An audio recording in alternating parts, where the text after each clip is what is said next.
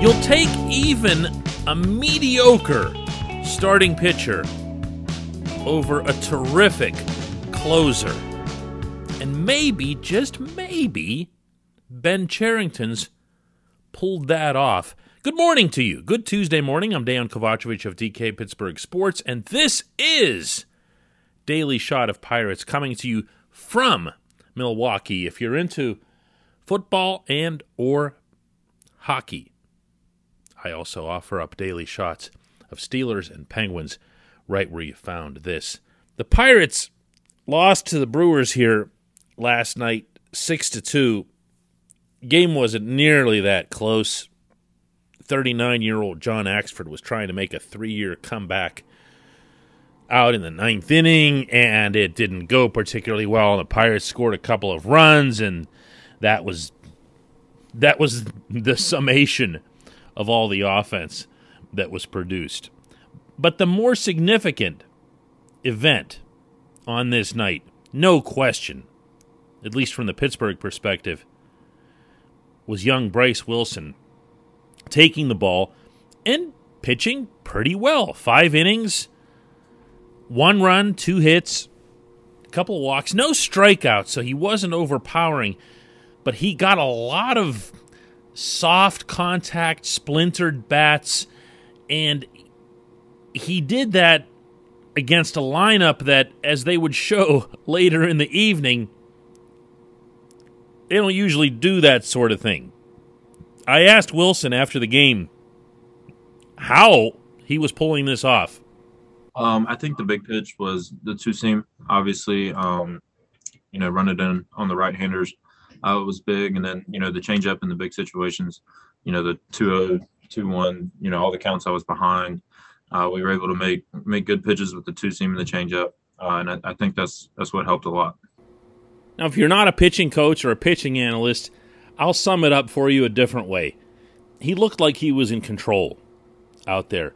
Uh, he showed an awful lot of poise for someone as young as he is, as inexperienced as he is. He spent more than half of this current season with the Braves AAA affiliate in Gwinnett County. I, I want to throw out some caution flags here before I, I take this too far. Uh, first of all, again, his stuff was good. It wasn't great. He wasn't blowing the ball by anybody. That's for sure. He wasn't fooling anyone, at least in terms of swings and misses. He was fooling them in terms of getting the kind of contact uh, that he wanted. If you go over his game log from this season, you're not going to see a bunch of strikeouts. Just rattling these off, I see a 1, a 4, a 1, a 5, a 4, a 4, and a 2. Same thing applies in the minor leagues. He had one game where he struck out 9, but all the rest are 5s and 3s and things like that. He's not going to be that guy. But I don't know that he needs to be. I don't know that he needs to be great. And if you go back to what I said at the very top of this about being mediocre and average and whatever, I'm kind of stating that for effect. Richard Rodriguez could be seen by some measures as one of the better closers in the game. That's a difficult, difficult thing to quantify when you're on a losing team because his saves aren't of the same pressure level as other saves. Uh, he's not dealing with the same circumstances that other closers in the game have to, and you don't know how he would handle those things. However, there's no question Rich Rod was pretty bleeping good here for the Pirates. Uh, in the second half of last year, shortened season, and then all through this one. But if you take a 31 year old closer on a team that's not going to be winning for a while, yeah, obviously, that's a very, very movable part. But to turn that part into a pitcher who's as young as Wilson is, who still has some projectability to him, meaning he can still be better. Man, I mean, that just that's screaming W here. And when you start looking at the rest of the potential rotation, not down the road, not the kids in Greensboro, Quinn Priester and Carmen Mlodzinski and all those guys, that's going to take a while. But when you're looking more along the lines of JT Brubaker, who's still a younger guy, Max Kranick, who's going to pitch here tonight, 24 years old, everyone remembers what he did in his debut in St. Louis with the five perfect innings. He hasn't been so great since then, but no one would be burying him at this stage. And then you're talking about Roansy Contreras, who was throwing 100 miles an hour as a starter with a bunch of other dynamic weapons for Altoona.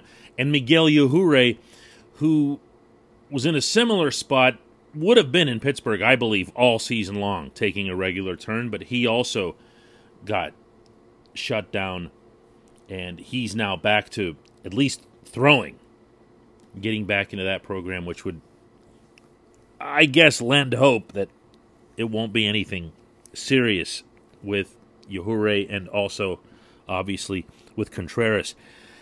It's not super crazy bleak. There, how about that? Is that sufficient optimism?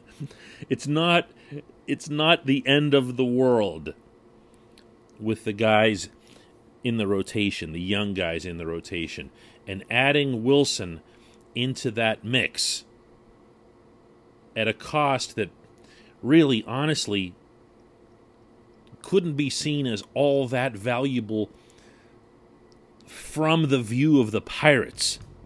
That's a that's a nice add. That's a good thing for this team. How? How did I find anything good to say about that game here last night? How did I pull that off?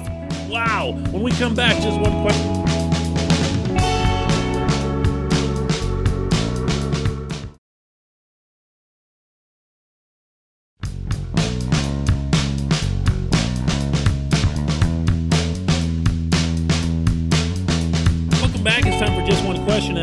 Brought to you by our friends at North Shore Tavern, directly across Federal Street from PNC Park, home of Steak on a Stone, home of the planet's only fully dedicated Pirate Sports Bar. Front to back, side to side, ceiling to floor, Pirates memorabilia.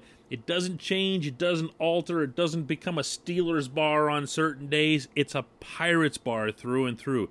And when the Pirates are on the road, as they obviously are now here in Milwaukee, it's a great place to go and watch the game with other fans who will know that, you know, that's what the place is for. Today's question comes from Chris Smith, who asks What are the chances Bryan Reynolds gets a long term extension this offseason? Management has mentioned that he's a building block. Isn't it time to show it? I first want to throw in here that Bryan Reynolds is having one very real metamorphosis in center field. Um, he's gone from caterpillar to butterfly out there in the span of about two months. Back in Bradenton, this was really early, like the first day and I was talking to Ben Cherington about what he might do in center field, what he might do with this position, that position, and he said, "Don't rule out Reynolds. Uh, we believe that Reynolds can be a Gold Glover if he stays in left field, but we also believe that he can be a very good center fielder." Now, you might hear in that some kind of dig or doubt or whatever. It's just being realistic. That's what a general manager has to do. They have to be honest with themselves. They're not in the uh, the business of puffing things up and making them happy things. So that's how Cherington and presumably his staff as a whole felt. And you know what? That might still be accurate. If Reynolds stays in left and he has all that ground to cover at PNC Park, it helps his range factor, it helps his advanced analytics and everything else, and it helps his defensive grading. So he could be in a better position to win a gold glove in left field. However, watching this guy, night after night after night, producing big time catches. There were two of them here last night. One of them was probably his catch of the year, the running, diving stab that he made sliding into the grass, uh, going back into his right. Just beautiful. Just beautiful. He also made one sliding coming forward. He's just become an all around ball player.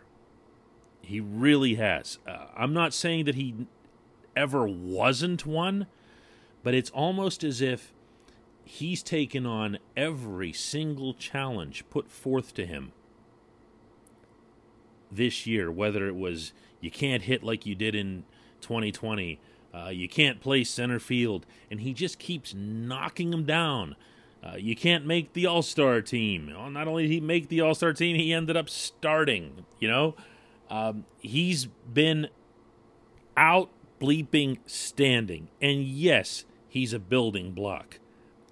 But, but when this subject comes up, my reflexive response to anyone, including in casual conversation, is to ask them if they know how long Reynolds already has his baseball rights held by the Pirates. And almost always they don't know the answer to that, nor should they. It's kind of an arcane thing to be aware of.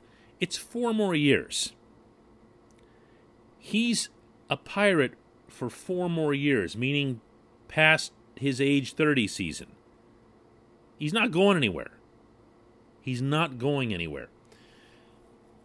What fans want to see, and I'm not saying this in any kind of denigrating tone, but what Pittsburgh baseball fans want to see is some big, intangible, happy moment where they can believe in the ownership and look at this, they signed so and so to a contract, whether it's Reynolds or Ke'Bryan Hayes. And yay, it's okay for me to like the team again, or at least like the team and still hate the owner, or whatever. But only about like five or six minutes would pass from the conclusion of this happy, happy, joy, joy press conference before everyone would realize hey, wait a second, they can just trade him like tomorrow.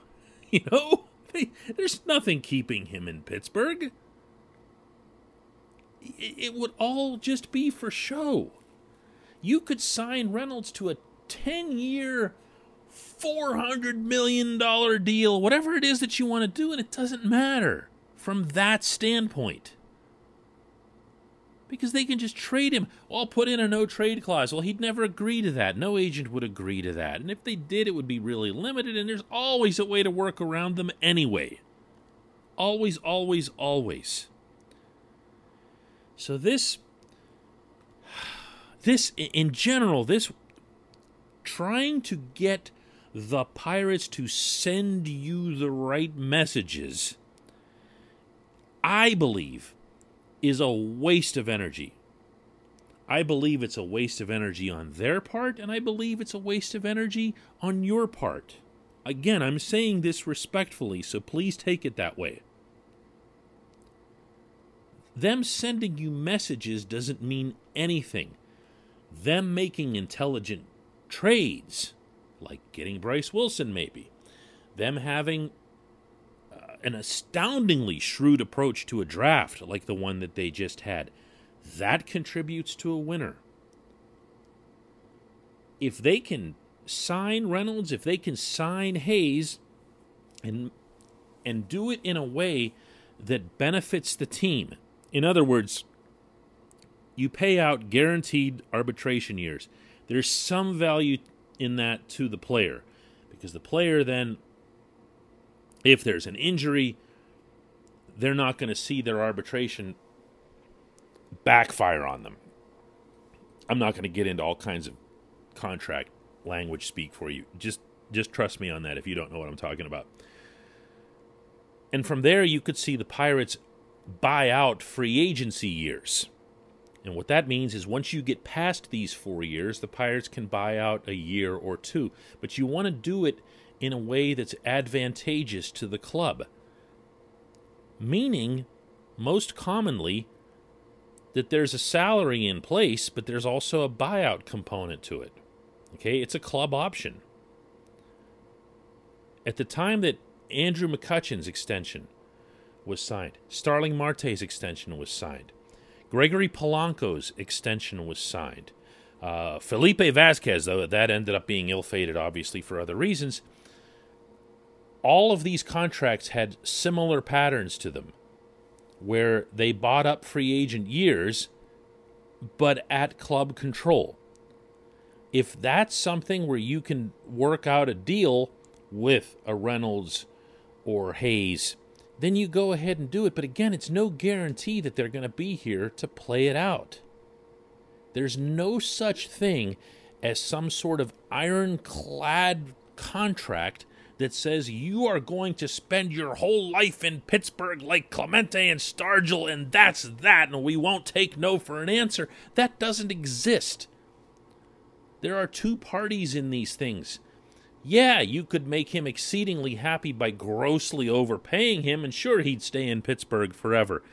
But grossly overpaying him doesn't help the Pirates. So there, it's just it's a lot more layered than show us something.